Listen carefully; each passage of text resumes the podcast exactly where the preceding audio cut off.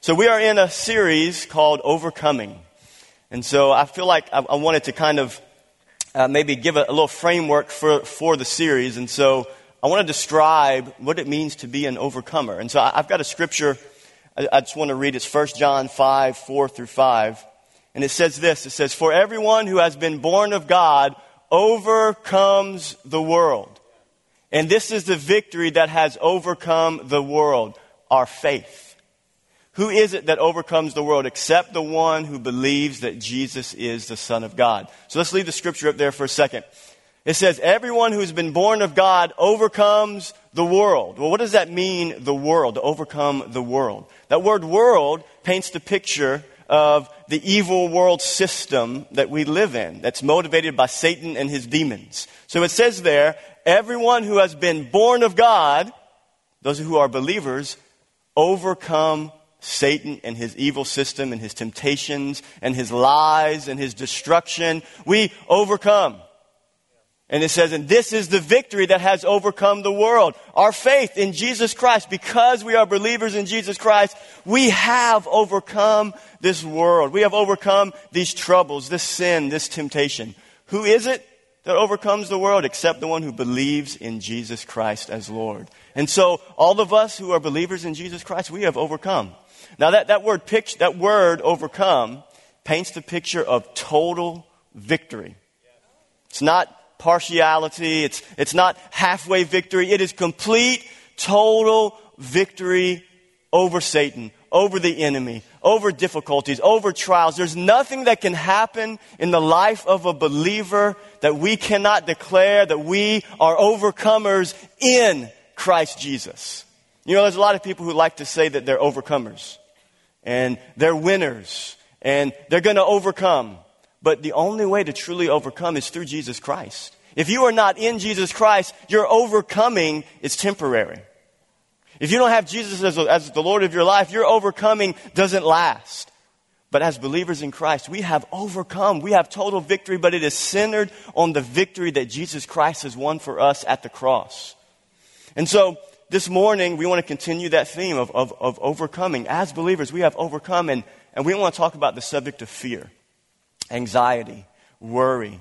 And, you know, when you look at our culture today, it is uh, not too difficult to find yourself filled with anxiety and worry, doubt and fear. I mean, Pastor Andy talked about it. The storm, Irma.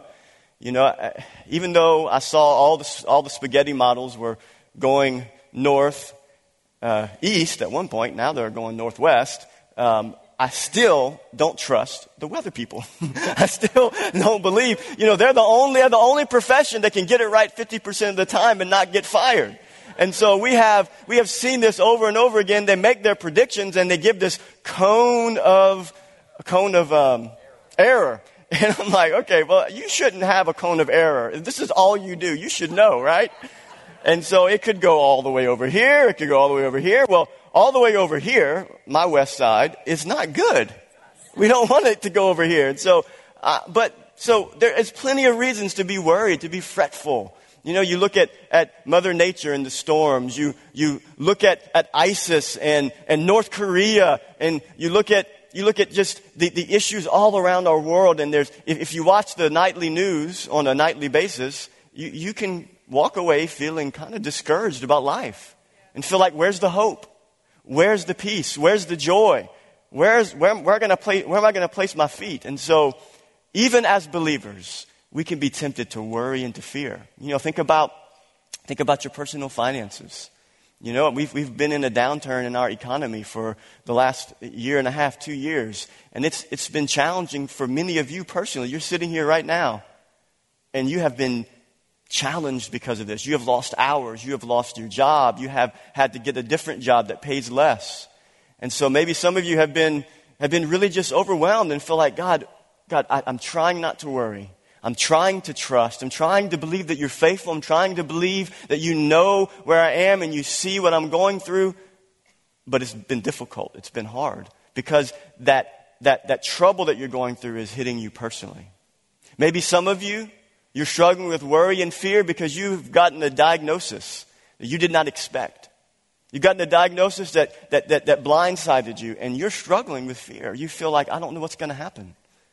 What's going to happen to my husband or my wife or my kids or my grandkids? And you are struggling with fear about the future, fear of death. And so I want to bring hope this morning. I want, us to rem- I want to remind us as believers where our hope is found. And if you're a non believer here this morning and you, you, you snuck in the door here and you're sitting here, I want to tell you that the hope that we have in Jesus Christ is the anchor of our soul. And this is the basis of how we can overcome worry and anxiety. And so I was thinking about, you know, how, what, what do I say? How do I express to your church, to the church, about how we can overcome fear. And I believe that the reason we struggle with fear and worry, we all do. I'm not saying that you will never struggle, but the reason we do struggle is because of memory loss. It's because of memory loss. Some of you, I mean, I have a really bad memory. Estelle can tell you this. I struggle. If she doesn't get to me right away after I get home from work and ask me questions about what happened, it's gone. And I'm only 36, and so this is not, this is not boding well for me as I, as, as I get older in life. But memory loss is a reason why we worry and fear. And I'm talking specifically memory loss over God's faithfulness. We tend to forget. When we're in the middle of a circumstance that is difficult, that's causing us to worry, it is almost like that is all we see. That, that, that just, it, it just overwhelms our thinking, it overwhelms our mind, and we are just like shielded. We're in a bunker and we can't see God's faithfulness. We can't think back to how God saved us. We can't think back to how He was faithful to us and through us throughout our life. And so I believe it's rooted in memory loss. And so that's kind of the angle I'm, I'm going to go at. And we're going to look at Matthew chapter 6. And we're going to pull out some truths in Matthew 6, that some, some reminders from Matthew 6. And Matthew 6 is in the middle of the Sermon on the Mount.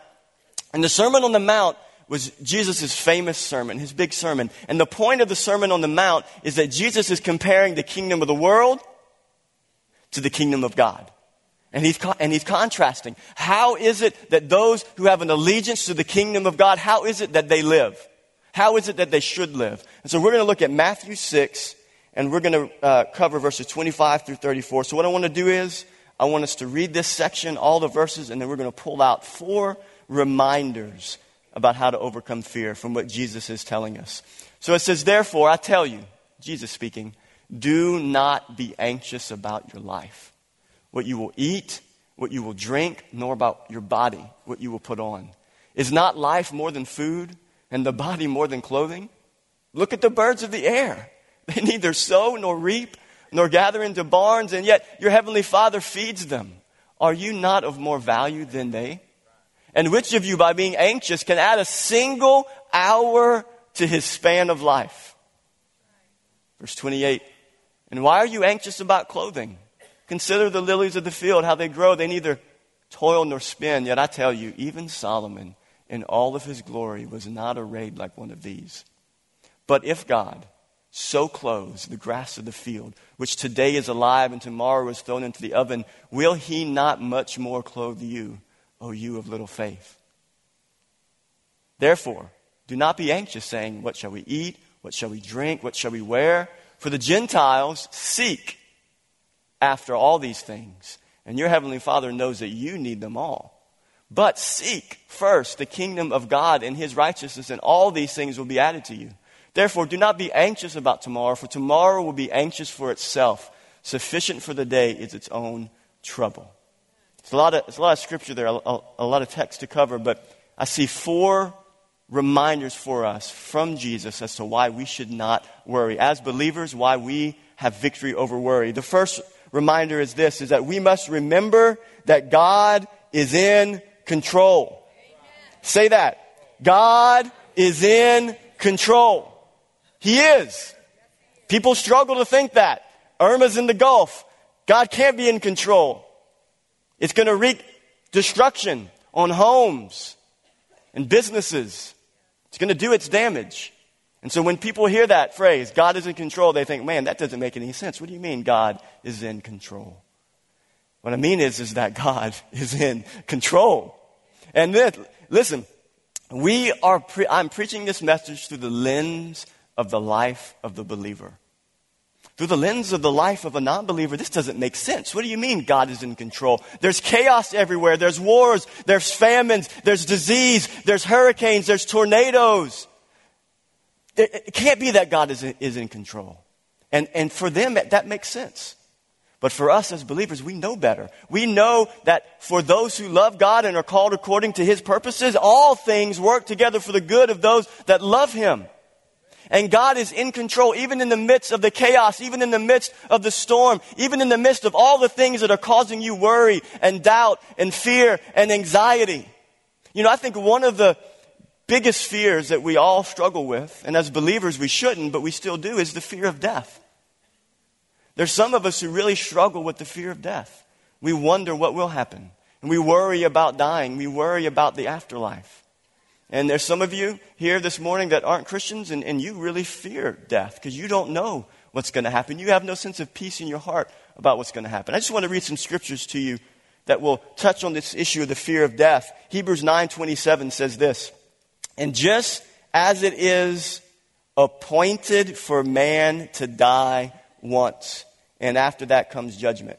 What does that mean there? It means you have an appointment with death. Welcome to church. Glad you're here. it's coming. From the time you were born, you were born to die. That's depressing. And my wife's about to have a baby, and we're excited and we're ready. But that first breath out of her womb is, his womb, excuse me, we're having a, ba- a baby boy. I, I'm, I, do not think that was a, um, a providential slip there. I believe it is a boy. We have seen pictures. and uh, um, so that first breath out of his lungs was just a little side note. This is a total sidetrack, and this is going to take some time. So if you're patient with me at the end of the message, we'll be good.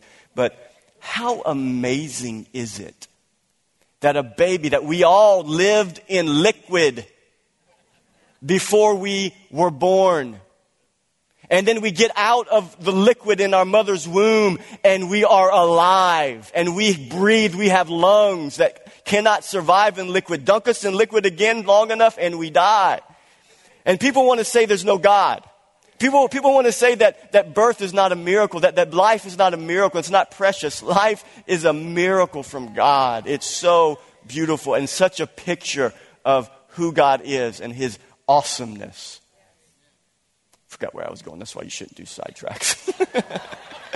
but, but, but right when that breath comes out, right when that breath comes out, it is the beginning of death. And that is discouraging and depressing, but it is the truth. But here's the truth through the lens of a Christian that I have an appointed time with death. And I don't have to worry about that. If it's tomorrow, if it's the next week, if it's the next year, if I live until I'm 70 or I'm 80, my life is in God's hands. Ecclesiastes says that there is a time to be born and there is a time to die. Psalms 139 says that, that even when I was in my mother's womb, it says that I was fearfully and wonderfully made, that God knit me together in there. And it says that all the days of my life, God wrote in his book before they took shape. Now, there's a caveat here. If you get drunk and you get behind the wheel, and you get in a wreck, that's your fault. And you can cut your life short by stupid decisions. But if you walk in obedience as a believer of the Lord Jesus Christ and you live in accordance with His promises and His ways, you do not have to worry about death. You're not leaving a second before, a millisecond before God says, I'm done with this person. And why are we here? Why has God placed us here? He's placed us here because He wants us to glorify His name and to honor His name. And so you're not leaving until God's done getting glory through your life. Isn't that good? You're not leaving a second before God is done getting glory through your life. And you know what's going to happen in the believer's life? God's going to get glory through your death. That's what's so powerful about being a Christian. God gets glory. When I die, I want you guys to come and testify about how much I honored God, sweetheart. Man, you write something beautiful. Talk about, talk about how I lived for God and I honored God and I served Him. And you know what? People think you shouldn't be talking like that. You know what? I, I have no fear of death. God, if God's called me to, to, to, to lead this church into the future, then I'm gonna, then I'm gonna lead it. If it's not and it's, God has something else, well, hey, I'm, I'm gonna go to heaven and be with Jesus.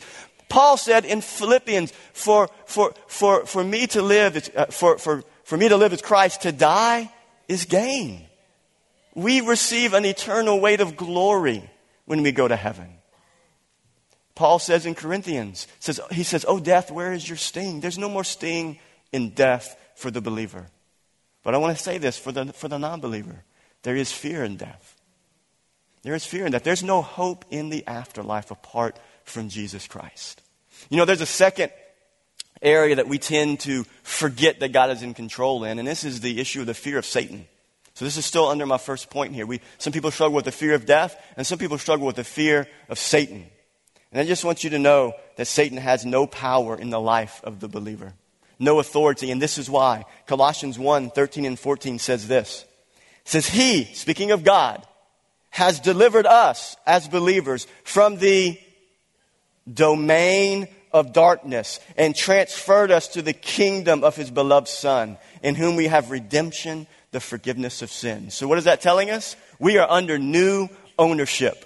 As believers in Jesus Christ, we're under new ownership. We were once under the, dom- uh, under the, the, the domain and control of darkness. But now, through faith in Jesus Christ, we have been transferred over from the kingdom of darkness into the kingdom of light. And because we are in Christ, Satan has no power in our lives. He is a defeated foe. Scripture tells us that Jesus took Satan, and I picture Jesus taking Satan by the back of his neck. And he's displaying him for all in a parade, displaying that he is a defeated foe, that because of the cross and the resurrection of Jesus Christ, he's bringing him around. He's saying, You see, he's defeated. I put my foot on his neck, and he has no more power. He has no more power. You guys should be shouting me down right now. That is, that is the best news for us as believers. Devil has no more power over us. Now, I have another caveat. As believers, he wants to discourage us. He wants to attack us, and he does attack us, and he attacks us in our minds, in our thoughts. And he tries to get us sidetracked and distracted and worried and overwhelmed, but it's ultimately for the purpose of getting us sidetracked off the reason why we're called, which is to bring him glory, to bring God glory. And so Satan does attack. And scripture tells us that we are not ignorant of his schemes.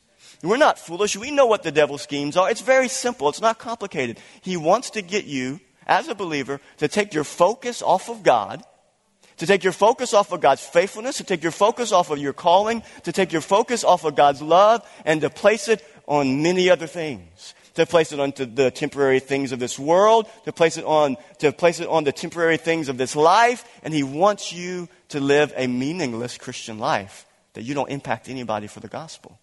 That's the reason he attacks us, to discourage us. I want to read the scripture, 2 Corinthians 10, 3 through 5. It says this, For though we walk in the flesh, we are not waging war according to the flesh. For the weapons, we have weapons. Ephesians 6 tells us we have weapons. For the weapons of our warfare are not of the flesh, but have divine power to destroy strongholds. And what are these strongholds? We destroy arguments that are in our mind, every lofty opinion raised against the knowledge of God, and we take every thought captive to obey Christ. The battleground in your life as a believer is in your thought life and we have the victory. We've been given the sword of the Spirit, which is the Word of God. And you win every victory over the enemy when he comes in and he lies to you in your thinking and he tells you that you are not loved by God. He comes and lies to you and tells you you're going to die before your time. When he lies to you and, and, and tells you that you have no purpose and meaning, you take the sword of the Spirit, which is the Word of God, and you dice and you slice and you destroy every lie of the enemy. We destroy arguments. Amen? God is in control. We must remember that God is in control. How many of you, Jesus says, by being anxious about your life, can add a single span, single day to your span of life? You can't do it.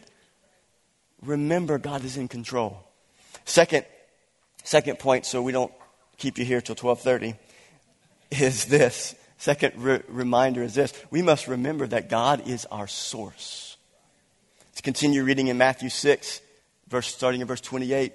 And why are you anxious about clothing? Consider the lilies of the field. I want to talk to all the women. Why are you anxious about clothing? I'm going to tell my wife some that sometimes. Why are you anxious? It's going to be okay. Just go buy some clothes. Why are you anxious about clothing? Consider the lilies of the field, how they grow, they neither toil nor spin. Yet I tell you, even Solomon in all of his glory was not arrayed like one of these. But if God so clothes the flowers, the, the, the grass of the field, which today is alive and tomorrow is thrown into, into the oven, will he not much more clothe you, O you of little faith? Therefore, do not be anxious, saying, What shall we eat, drink, or wear? So, what's Jesus saying there? He's saying that we have a tendency to be worried about temporary provisions. All of us do. I get worried about it at times. You get worried about it at times. How am I going to pay the bills? How am I going to put clothes on my kids who keep growing like weeds? How are we going to do this? How am I going to pay the light bill? The electricity keeps going up in the summer. And, and that's speaking, Jesus is speaking here of temporary provision that we all need. He's not downplaying that we need it. We need it. We need to eat. And you need to come to church dressed. You need to go to work dressed. We need clothes. We need provision, right? So he's not downplaying it, but he's saying, don't be anxious about it. And he's he wants to remind us, he says, God's going to take care of us. Look at the flowers of the field. Look at the birds of the air. I take care of them. And if I take care of them, how much more am I going to take care of you? And so I think this issue of being anxious about daily provisions, and especially our finances, is something that we have to think about it in two, two different ways. First of all, we have to be reminded that God owns it all. God owns everything. He owns everything. Psalms 24, verse 1 says this It says, The earth is the Lord's and everything in it. The world and all its people belong to Him. God owns it all. That money that you work for, hard for, sweat for, labor for, it's God's money because He gave you the breath to work. It's His money. Leviticus 25, 23 says this The land must never be sold on a permanent basis. This is God speaking to the nation of Israel about how they deal with land. But he, but, but, he, but he says this For the land belongs to me. You are only foreigners and tenant farmers working for me. God's saying, you're, only, you're working for me. It's my land. This is, it's, your life is my life. You are slaves to me. You are working for me. You are my children. You are working for my kingdom. And so I own it all. You're a steward. So that's, this is the first principle when it comes to worry about finances. What are you, how are you managing your money? Some of you are creating worry in your life because of how you manage your money. You need to see yourself as a steward of something that doesn't belong to you. If I came up to you, Miko, and I said, I'm going to give you $100,000, which I don't have, but if I did, and I said, I want you to manage that and do something with it. And I'm going to come back and I want, I want to talk to you about it later. How would you, how would you, how would you deal with that? This is my money. You're going to think completely different. Or let's, let's make it more real, okay? I tell you, here's my budget.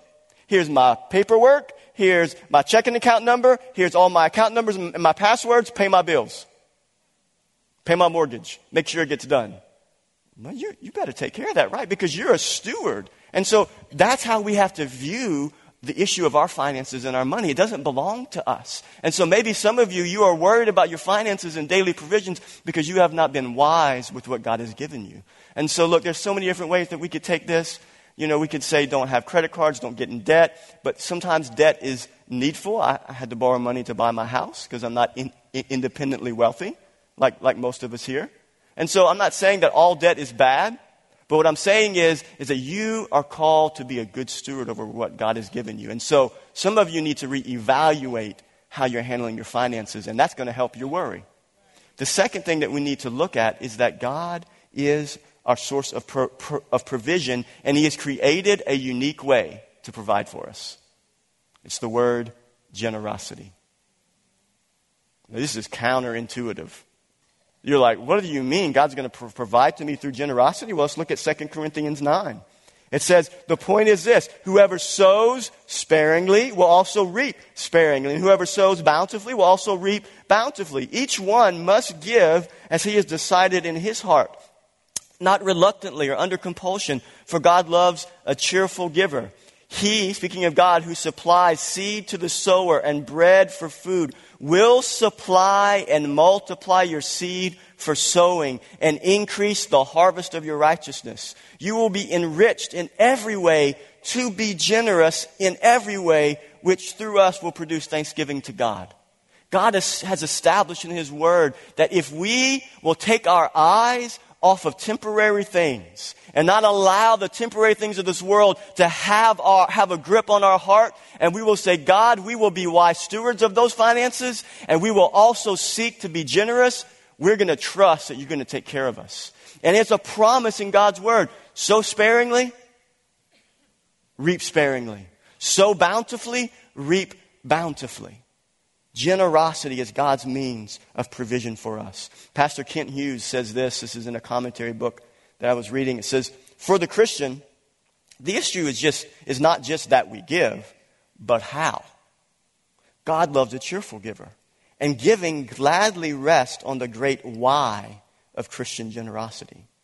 That Christ Himself, our Savior, Lord, and greatest treasure, demonstrated the ultimate in generosity in coming to save us Though he was rich, yet for your sake he became poor, so that you by his poverty might become rich.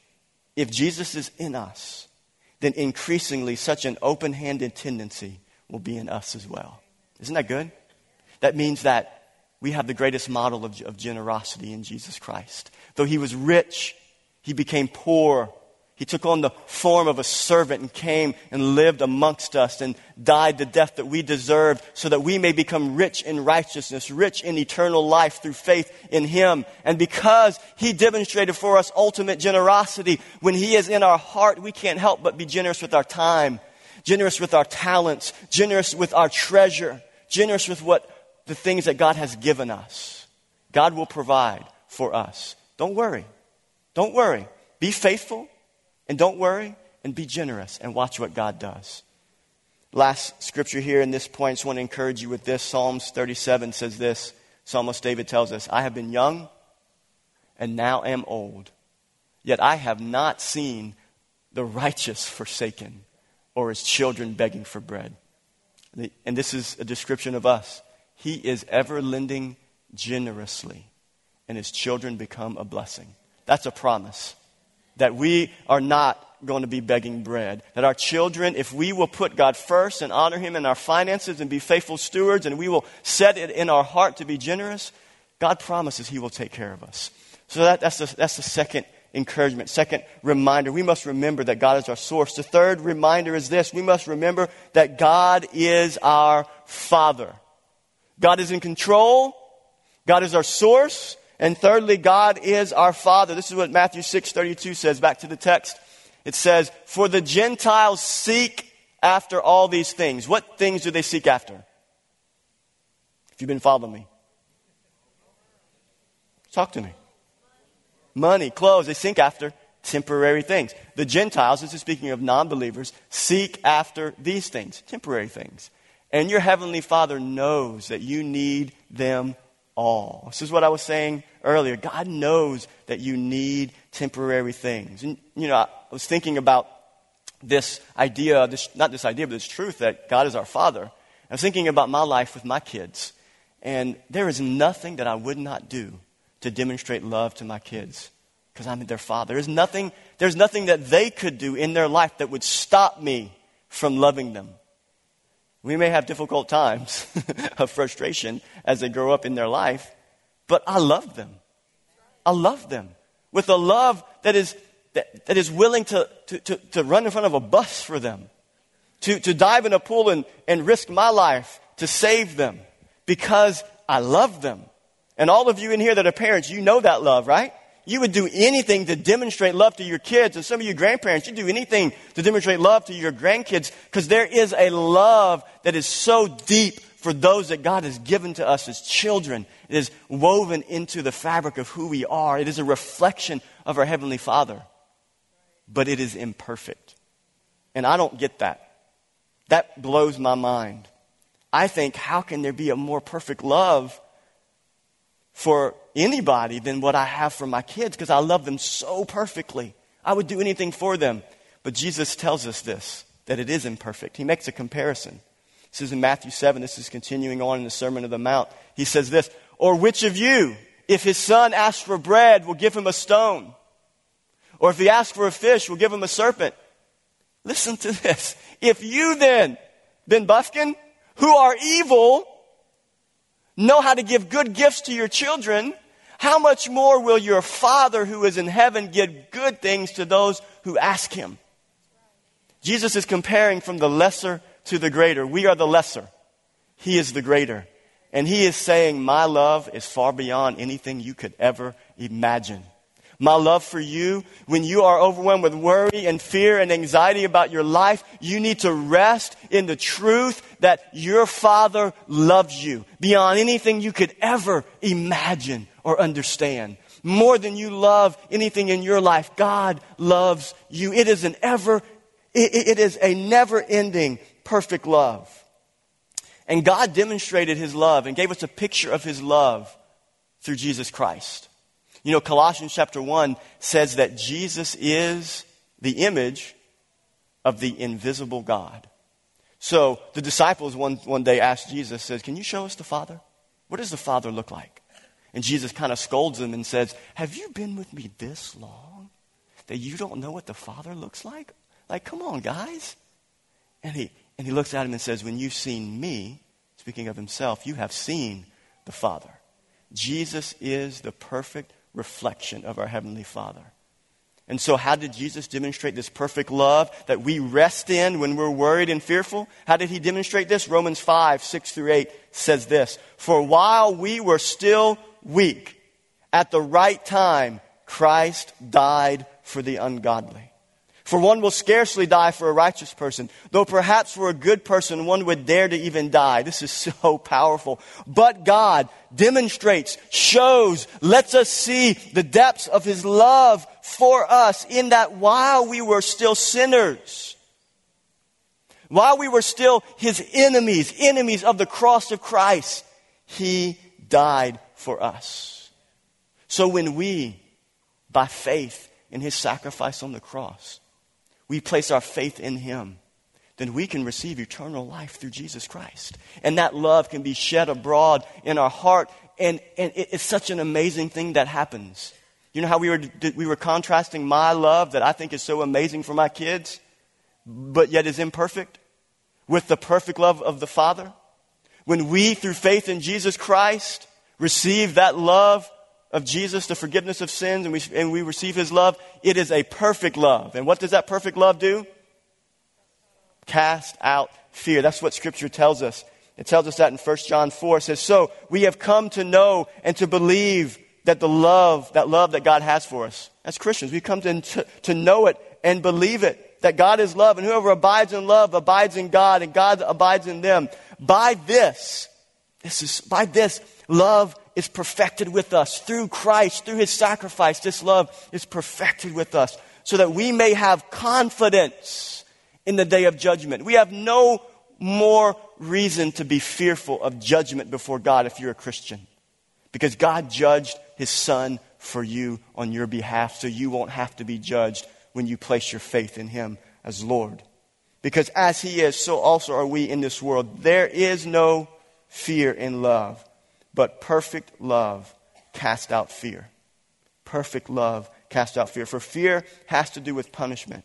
And whoever fears has not been perfected in love. So I want to encourage you this morning. If you're struggling with worry, anxiety, and fear, lean on the perfect love of Jesus Christ that is shed abroad in your heart. He loves you. He cares about you. He sees the struggle that you're going through. Think about Jesus' life, the compassion that he lived with. He, he, had, he demonstrated the ultimate compassion for humanity by how he lived on the earth and how he suffered and died for us. Jesus loves us, and we can rest in that love. And there is nothing in this life. No tribulation, no trial, no storm, no sickness, no disease, no lack of finances, no struggle. There is nothing that can separate us from the, love of God that is in Christ Jesus. Amen? This is what it says in Romans 8 as we conclude this third reminder. Let's look at Romans 8. It says, Who shall separate us from the love of Christ? Who can separate us? Or, or should I say, what can even separate us as well? Shall tribulation, distress, persecution, famine, or nakedness, danger, or sword? As it is written, for your sake we are being killed all the day long. We are regarded as sheep to be slaughtered.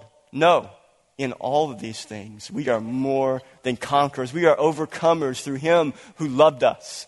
For I am sure that neither death, nor life, nor angels, nor rulers, nor things present, nor things to come, nor powers, nor heights, nor depth, nor anything else in all of creation that could ever make you worried, anything in all creation shall be able to separate us from the love of God that is in Christ Jesus our Lord. Amen? And so that is the third reminder that I want you guys to rest in.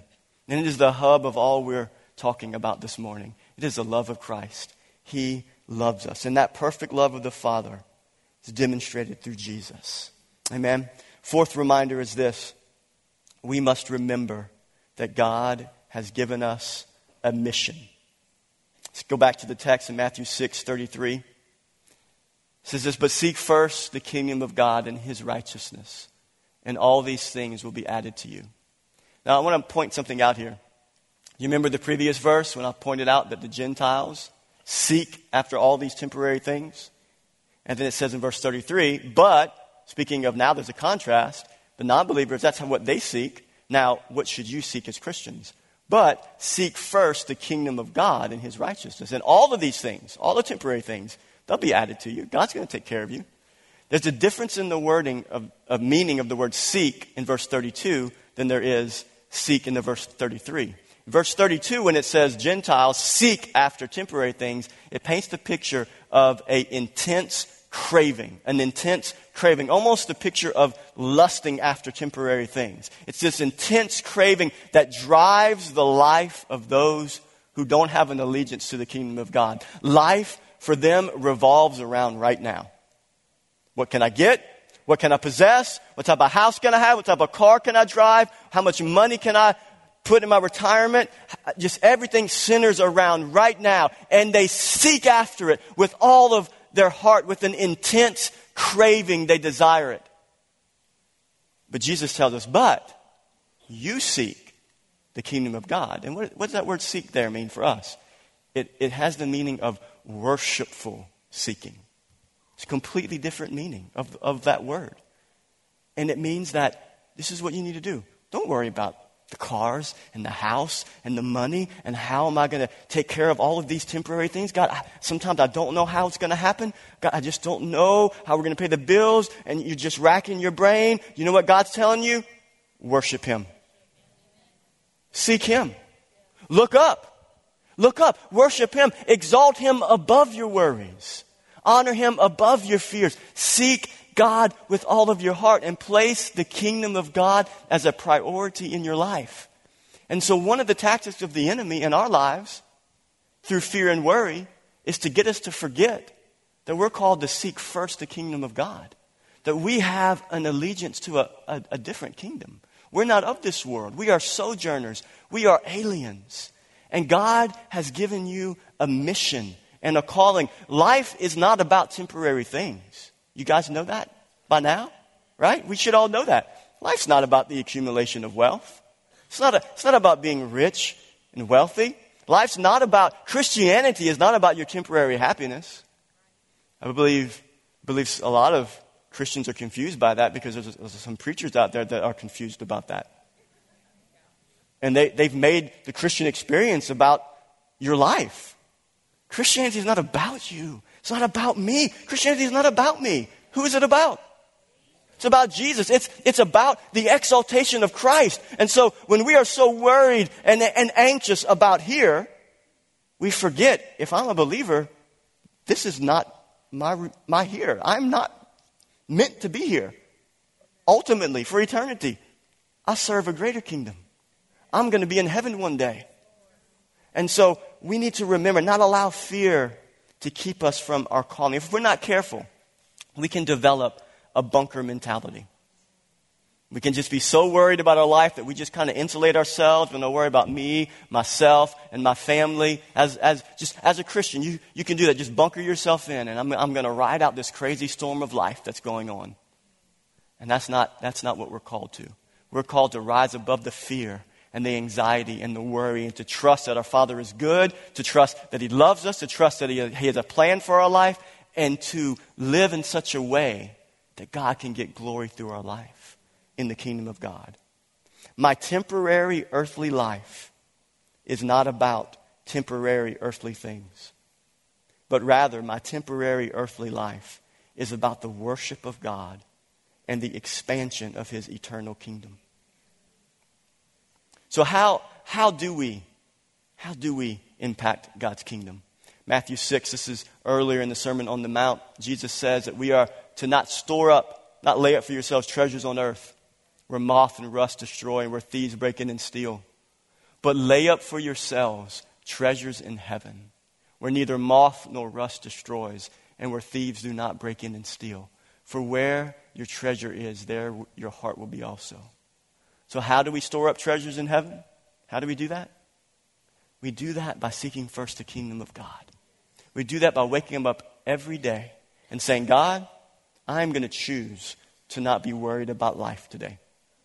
I'm going to choose to not be worried about my life and my circumstance. I'm going to choose to, to, to cast all of my anxieties on you because I know you care for me. I know you love me. And I'm going to choose to put your kingdom first. I'm going to choose to look for the needs of other people. I'm going to choose to be generous with my time and the talents you've given me. I'm going to choose to, to, to live like my allegiance truly is to your kingdom. Oh, how we struggle with that. I'm there with you. We struggle with that. We struggle living like our allegiance truly is to this kingdom. I struggle with thinking that this is all that matters. I struggle with getting worried. You know, I'm, I'm, we're all together in this. But it's a daily decision where we say, God, I want you to use me because I know that my life is just not about here and now. I know that you want me, when I go to heaven and I receive that eternal weight of glory, you want me to bring a trail of people behind me in my wake because of what I've done for your kingdom and for your glory in the exaltation of your name. Through how I was kind to somebody, how I handed out that bottle of cold water, how I fed the poor and the needy, how I visited the widows and the orphans, how I did all of those things in your name, God, to glorify you and people come behind you. And when you get to heaven, you receive the reward of eternal life. And the crowns that you receive for the works that you do, you lay them down before the throne of God in worship. That's a kingdom mindset. That's laying up treasures in heaven. So that was my objective this morning. My objective this morning was to tell you that God loves you. He cares about your daily life. He wants to provide for you. He doesn't want you to be overwhelmed with fear, anxiety, and worry. But I wanted you to look up, to look higher, to not just believe the lie of the culture in this world, the lie of Satan that life is about here and now. Because it's not.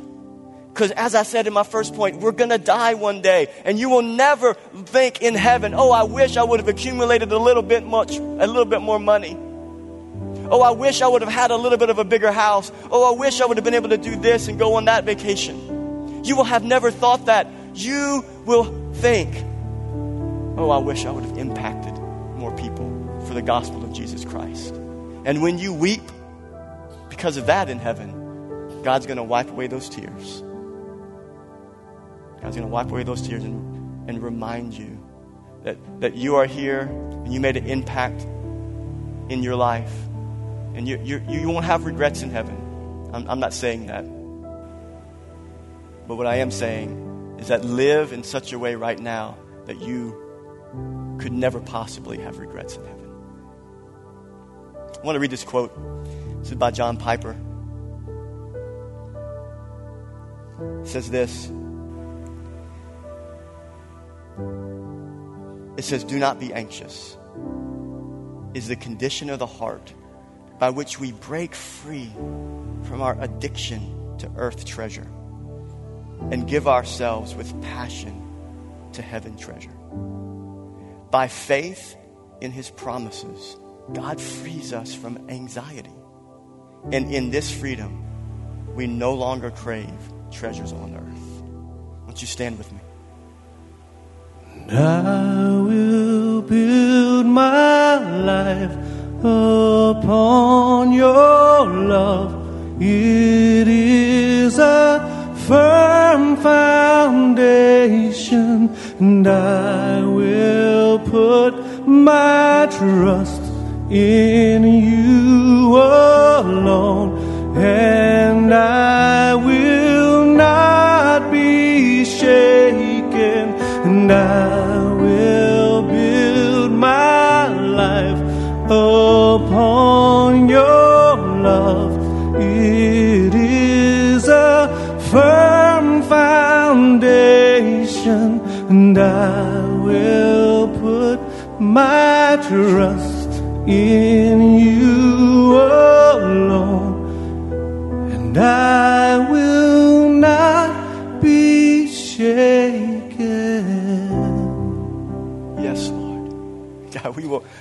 Trust in you. We will build our lives on your love.